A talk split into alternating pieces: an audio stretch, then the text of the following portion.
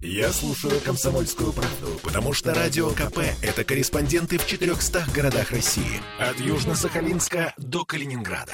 Я слушаю «Радио КП» и тебе рекомендую. Беседка. На радио «Комсомольская правда». Всем привет, это Петербург, петербургская студия радио «Комсомольская правда». С вами Ольга Маркина. И сегодня мы поговорим о том, как управленцы отвечают нынче на вызовы времени и какие компетенции им нужно развивать. Такая вот сложная и необычная тема, но на самом деле все просто. А, начальник отдела перспективных образовательных проектов Санкт-Петербургского межрегионального ресурсного центра Александр Пронин. Здравствуйте, Александр. Здравствуйте. А выпускник 2018 года, победитель конкурса «Лидеры России» в 2019 и 2020 годах, директор, а, главный врач сети клиник МедСи Владимир Остроменский. МедСи и Остроменский. Здравствуйте. Да, Медси и Остроменский. Вот так вот меня поправили, надо было проверить.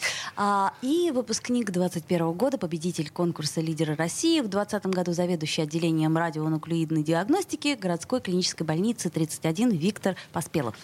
Все верно, но отдел учебы диагностики, а все там же. Ну, Здравствуйте. я думаю, что для наших слушателей они сейчас пытаются вникнуть в тему, да. Э, если что, вы меня поправляете, конечно, господа. А, ну, во-первых, я так понимаю, что, э, собственно, вы как были управленцами, и э, тем, чем вы занимаетесь, вы и продолжаете заниматься. Ну, как сейчас модно говорить, мы развиваем скиллы. Ну, не совсем так. Э, да, я расскажу, чуть-чуть расскажу свою историю. Я был управленцем, но не такого ранга, как, был, как стал сейчас. Вот, я об этом это, говорю. Это да. ключевое. Да, конечно, я управлял э, медицинским учреждением, но в процессе э, своего развития понял, что мне необходимо обучение. И это обучение стало отправной точкой моих э, существенных изменений, которые привели меня к тому, где я нахожусь сейчас. Всероссийский конкурс для управленцев «Лидеры России». Но это, пожалуй, самый известный сегодня кадровый конкурс, который еще часто называют кадровым лифтом. Да, то, то, чего, как нам говорят, у нас не хватает. Хватает. Управленцами не рождаются, ими становятся. Причем в нашем мире, в общем-то, мягко скажем, непредсказуемым со всех точек зрения, а, необходимо развивать управленческие компетенции. Так все-таки, где учатся руководители? Um, Александр Пронин нам на этот вопрос ответит, я думаю, более четко. um, да, uh, давайте я немножко расскажу. Uh, если uh, говорить формально, то руководители учатся на программе профпереподготовки в бизнес-образовании, которая называется президентская программа. А если подойти к этому, ну, копнуть чуть глубже, то президентская программа, она была запущена в 1997 году, и это, наверное, старейший образовательный проект в, с государственным финансированием. И что Владимир, что Виктор, они являются выпускниками президентской программы. Что же это такое? В 1997 году нужно было переводить наследие советской экономики на современные рыночные рельсы. Вот. И был запущен проект для управленцев, их обучение, их стажировки за рубежом. Вот. Конечно, с тех пор много изменилось, и задачи уже другие стоят перед президентской программой, но в то же время продолжает отвечать современным вызовам. К примеру, вот коллеги подтвердят, в период пандемии на президентской программе в одном из университетов обучали, как быстро переоборудовать под ковидный стационар. Сейчас у нас да, с, в Политехническом университете есть программа цифровизации, да, опять же, ответ на на те события в экономике, да, которые происходят. Ну вот, э, если коротко, то управленцы, те, которые сегодня у нас с вами в гостях, они обучались на президентской программе.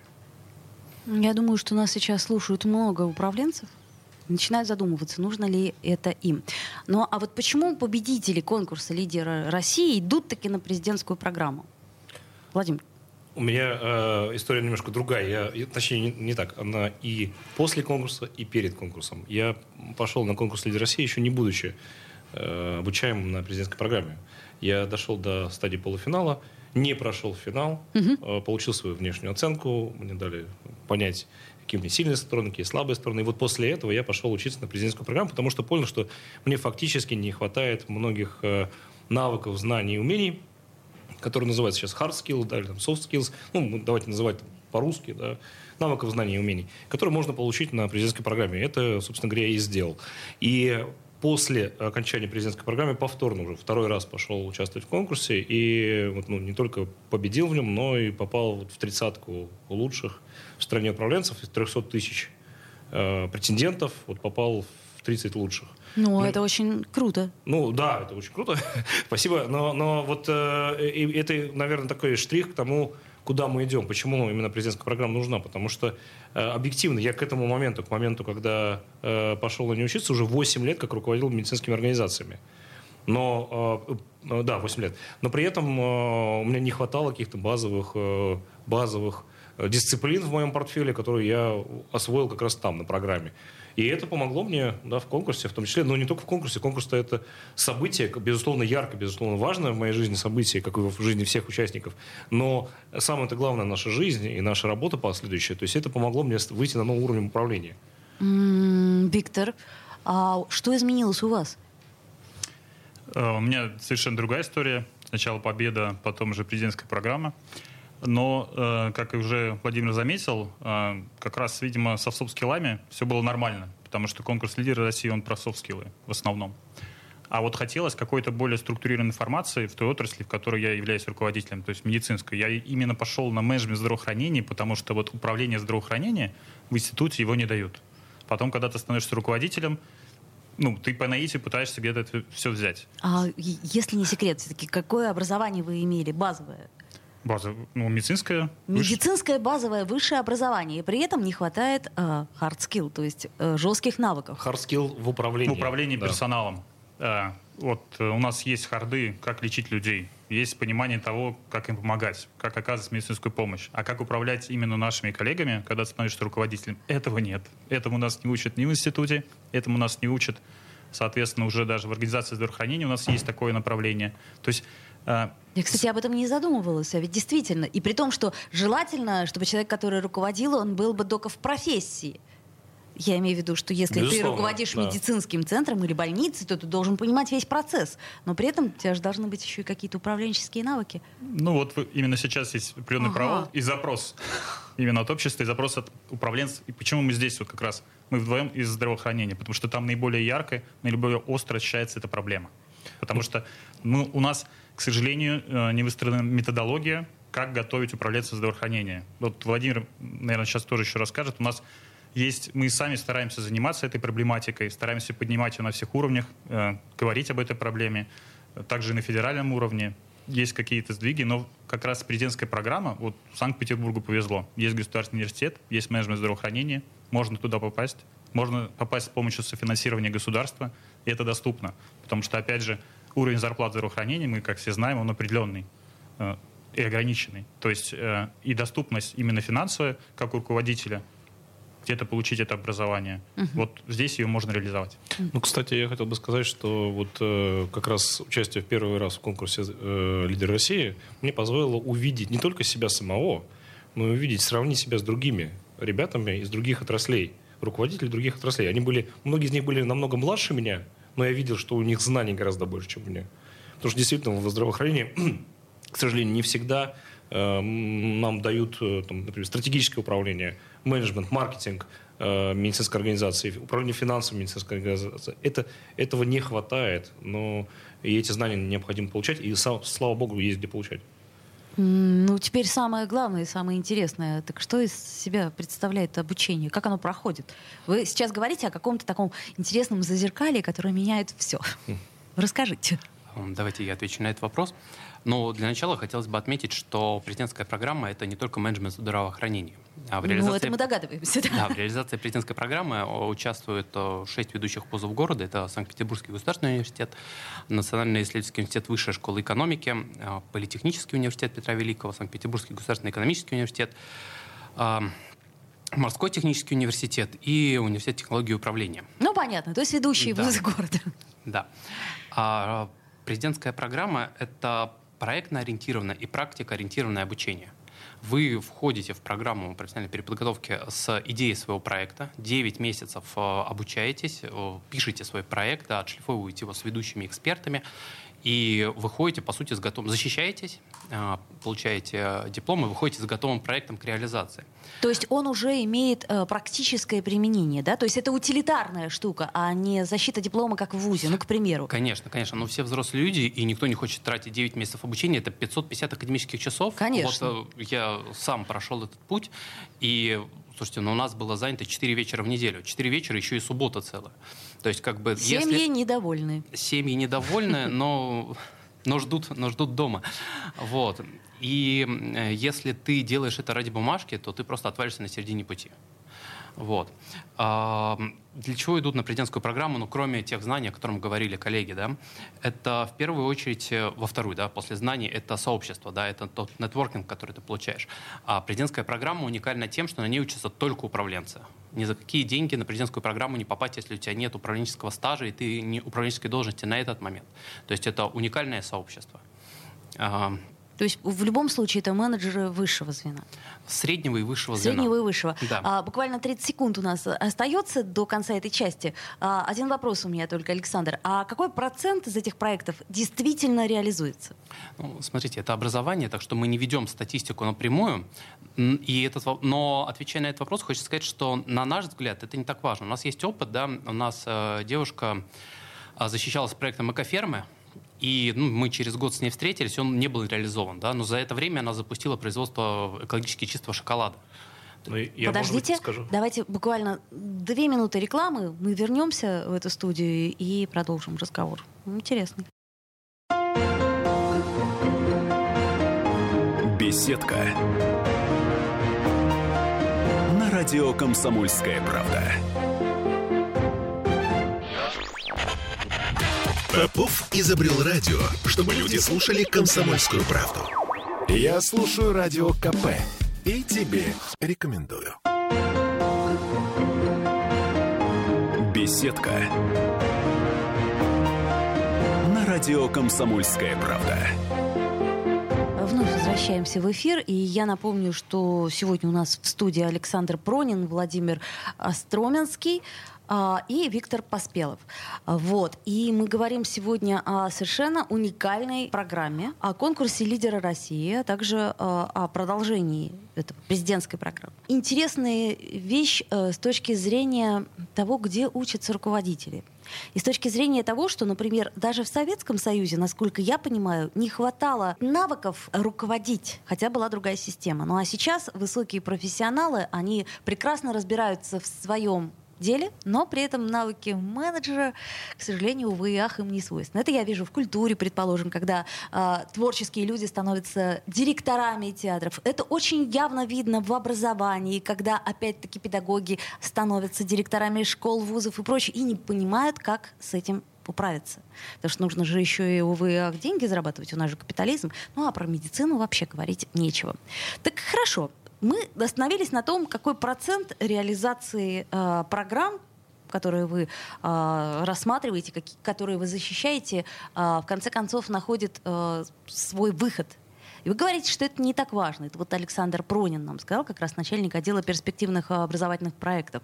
Я так понимаю, что главное это э, приобретение вот этих вот не хочу это слово употреблять, скиллов, но тем не менее. Все-таки по поводу... Э, мне так все-таки как практика ориентированному человеку очень важно, э, как, как, как много проектов э, реализуется в итоговом варианте. И в прошлом году мы отмечали 25-летие президентской программы.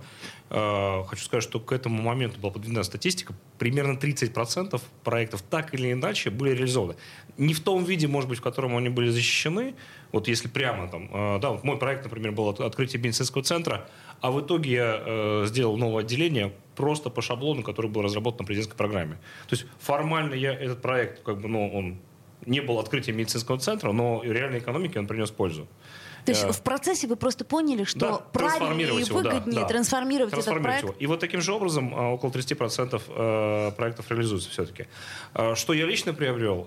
Ну, для начала, например, для меня президентская программа является такой не то, что вот прям не только нетворкингом, но и кузницей кадров, потому что сейчас, уже будучи директором крупной медицинской клиники МИДСИ Санкт-Петербург, в моей клинике я уже привлекаю на работу выпускников президентской программы. у меня э, работает несколько человек, которые выпустились после меня, я буквально их хантю, потому что знаю, что эти люди с определенными навыками, с определенными э, подходом к жизни, они проактивны, и, и я знаю, что могу быть в них полностью уверен. Причем э, я это вижу на конкретных примерах, я могу сравнивать людей, которые прошли программу и которые не проходили. То есть помимо этого, э, я назову вещи своими именами, это огромная профессиональная тусовка, в которой ты можешь... Конечно. Ну, как да. школа, предположим. Для чего нужна хорошая школа, как я считаю, там, для своего ребенка? Для того, чтобы у него были друзья-одноклассники, с которыми бы он потом в течение жизни мог взаимодействовать. То же самое вуз, то же самое и это. А, можно я дополню, да, вот э, председатель комитета промышленной политики Кирилл Александрович Соловейч, он тоже является выпускником президентской программы, и он э, хорошо сказал, что президентская программа — это такой знак качества. И Владимир подтвердил эти слова, да, что опирается на выпускников президентской при подборе штата, потому да. что мы, мы все знаем, чего от них ждать и что они могут. Более того, я хочу сказать, что программа уже является самовоспроизводимым сообществом, потому что я, например, после выпуска через некоторое время начал преподавать в двух вузах на президентской программе. То есть вот я, мне важно передавать тот опыт, который я получил, который я получаю практически в здравоохранении, и э, делиться им с своими коллегами, которые идут за мной. Я это уже, в общем, делаю. То есть получается такая арифметическая прогрессия, да? да? Ну, да. расползается, расп... интересно. Да. Хорошо. А, так все-таки поменялось-то что в вашей жизни? Ну вот, например, э, хочу спросить у Виктора, что в вашей жизни жизни поменялось. Это я напомню, что за отделением а, а, радионуклеидной диагностики, но вы говорили лучевой, в общем, городской клинической больницы номер 31. Все эту больницу знают прекрасно. А, ну, я выпускник достаточно молодой, то есть только в прошлом году. Мне кажется, траектория, то есть временная достаточно маленькая прошла. С точки зрения ну, знаний и навыков, конечно, мне это помогло. Более того, я сейчас реализую проект в рамках президентской программы. Мне удалось занять второе место этим, с этим проектом в городе Санкт-Петербурге. Я думаю, что мы к, 20, к концу 2023 года, начало 2024 реализуем. Я всех приглашу в новый отдел радионуклидной диагностики, который мы сделаем для жителей нашего города. Более того, там есть определенные числа, на которые мы хотим выйти, то есть там увеличить пропускную способность, увеличить доступность, все то, что мы хотим сделать для наших жителей. Но в целом президентская программа также дает определенный стимул, это как раз к руководителям задумываться о следующей карьерной траектории. Поэтому я сейчас сильно об этом задумываюсь. Министр здравоохранения? Ну, мы это заявляли на лидерах России. Надеюсь, Михаил Альбертович нас не слышит. Надеюсь, у нас, же, у нас между собой. Вот. Тем не менее, четырех здесь никого нет. Тем не менее, это дает возможность какого-то вызова к себе, понимание того, что происходит сейчас, посмотреть энтологию, то есть посмотреть, как это устроено, посмотреть по-другому на процессы, поменять эти процессы, попробовать покрутить свои, а, ну, свои подразделения и, и понять, какие у тебя слабые и сильные стороны. То есть это хороший, э, хорошая возможность посмотреть на себя со стороны, посмотреть со стороны как раз своих коллег, с которыми ты учишься, потому что когда вы присутствуете на занятиях, вы разбираете ситуации друг друга, вы разбираете проекты по запчастям, вы их потом пересобираете. Как раз вклад в том числе и в твой проект во время обучения, это твои, так скажем, коллеги, которые с тобой учатся, они делают достаточно большой, потому что с помощью них он становится лучше, потому что у них есть, есть такие же кейсы, есть такие же ситуации. Есть ребята, которые из ведомственной медицины, есть из государственной, есть из частной. Разный фокус. Поэтому пока что, э, мне кажется, основные эффекты впереди. Ну, как минимум, э, проект, который э, я защитил и реализовываю, он сейчас в стадии реализации находится, мы уже ну, процентов на 70 реализовали. Как Конечно. только буду да, резать ленточку, обязательно всех приглашу. Да, Добавлю, конечно. да, что Виктор на пути к министерству, потому что он, ну, как выпускник президентской программы, вошел в резерв управленческих кадров администрации губернатора Санкт-Петербурга. Отлично. А, слушайте, ну теперь объясните для меня, для простой смертной, а, неужели управленческие кейсы у всех одинаковые? Я имею в виду и медицину там, и, не знаю, там, судостроение. То есть вы все вместе там учитесь? Нет, нет, смотрите, это Давайте 6... тогда поговорим об этом. То есть, а, грубо говоря, кому мы порекомендовали бы обязательно сейчас идти на президентскую программу? Эта президентская программа реализуется в шести вузах, как я говорил угу. ранее, а девять различных направлений подготовки. То есть они абсолютно различные и пересекаются между собой только медицина с медициной, а, финансы с финансами и прочее, да? Мы в межрегиональном ресурсном центре а, проводим специальные межвузовские мероприятия, да, чтобы объединить все сообщество целиком. Вот. Но в целом, как вы понимаете, там, Политехнический университет с программой цифровизации ведет своих слушателей по одной программе. Угу. Медицина в здравоохранении по другой Стратегический корабелка, менеджмент. Там. Да, корабелка по третьей. То есть общие черты, конечно, есть, да, заложенные самой идеей президентской программы, заложенные аккредитации, которые прошли вузы для участия в президентской программе. Вот. А если говорить, кому бы рекомендовали, но в первую очередь, конечно, всем тем, кто э, сейчас находится на управленческой должности, но ощущает нехватку вот именно знаний и управления, к примеру, мой опыт такой же, да, у меня творческое образование первое и второе, вот, и поняв, что так же, как коллеги, что я управляю по наитию, да, я uh-huh. поступил uh-huh. на президентскую программу в какой-то момент также. Вот. А, интересно, статистика. Вот сейчас буквально HeadHunter опубликовал перед форумом труда статистику о том, что а, самый большой рост у нас в корабельной отрасли. Ну, судостроение, самый большой рост по кадрам. И, да, президентская программа ну, отчасти предвосхитила это. Да, несколько лет назад к нам пришло, ну, пришел морской технический университет. А сейчас однозначно бум IT. Да, Безусловно. Все, все пытаются войти в импортозамещение. А, и ИП, и айтишники, да, есть замечательная программа у того же Политеха. С экономикой, да, и Высшая школа экономики, и Государственный экономический университет. Кому, ну вот, если вы вот из того, что я перечислял, себя услышали, хоть как-то узнали, то вам нужно на президентскую программу. Ну и самое главное, где узнать подробнее о правилах набора? А, сайт э, Санкт-Петербургского межрегионального ресурсного центра СПБ МРЦ, раздел обучения, раздел президентская программа, там все написано, и если есть возможность, да, вот э, Виктор отчасти затронул эту часть, хотелось бы обратить внимание, что президентская программа, она на две трети софинансируется из государственного бюджета. То есть, э, ну, если не называть конкретные цифры, я просто скажу, что за 9 месяцев обучения это действительно очень небольшая сумма. Подъемная для многих подъемная для многих. То есть, угу. когда мы называем там в телефонном разговоре стоимость обучения, меня спрашивают, это за месяц? Нет, это за 9. Угу. А получить э, софинансирование государства, я так понимаю, нетрудно и возможно? Ну, если вы поступаете на президентскую программу, то, соответственно, ваше обучение на две трети софинансируется из государственного бюджета. Ну, важно, что есть отбор на президентскую программу. Вот, и я об этом говорю. И он достаточно э, Исходя сложный. из чего происходит отбор, у нас буквально минута. Ну, интересно же стало. Я думаю, а наши есть слушатели... приемная комиссия, угу. э, и есть отбор проектов, которые представляются на, на президентскую программу. Э, даже в ходе отбора э, комиссия позволяет тебе несколько докрутить идею, да, насколько То есть она... идея перспективна, но да, хотелось бы, да, чтобы... Да. Угу. И пройдя через э, приемную комиссию, ты можешь поступить на президентскую программу и тогда получить софинансирование две трети своего обучения. Но ты можешь э, обучаться и за деньги. Я бы хотел добавить, э, я даже, я бы сказал, надо президентскую программу, программу в том числе рассматривать как акселератор проектов. То есть у вас так реально есть. акселератор проектов. То есть у вас есть даже, может руководитель найти руководителя проекта, там, э, среднего руководителя, там, middle, вот, и отправить, сказать, слушай, вот у нас есть проект, давай докрутим, давай его сделаем. И мне кажется, это и классная история. Да, классная история для региона, потому что президентская программа — отличный акселератор проекта. Ну что ж, я, собственно, обращаюсь ко всем-всем, кто сейчас слушал эту программу, и для, тем, для тех, кто а, является управленцем и чувствует, что ему не хватает определенных скиллов. В гостях у нас был Александр Пронин, начальник отдела перспективных образовательных проектов Санкт-Петербургского межрегионального ресурсного центра, директор, главный врач сети клиник МедСи Владимир Остроменский и э, Виктор Поспелов, заведующий отделением радионуклеидной диагностики городской клинической больницы 31, которую мы все прекрасно знаем. Господа, спасибо, удачи. Я надеюсь, что э, через несколько лет мы встретимся, и вы уже будете в министерстве. Спасибо. Спасибо, спасибо большое. Беседка. На радио «Комсомольская правда».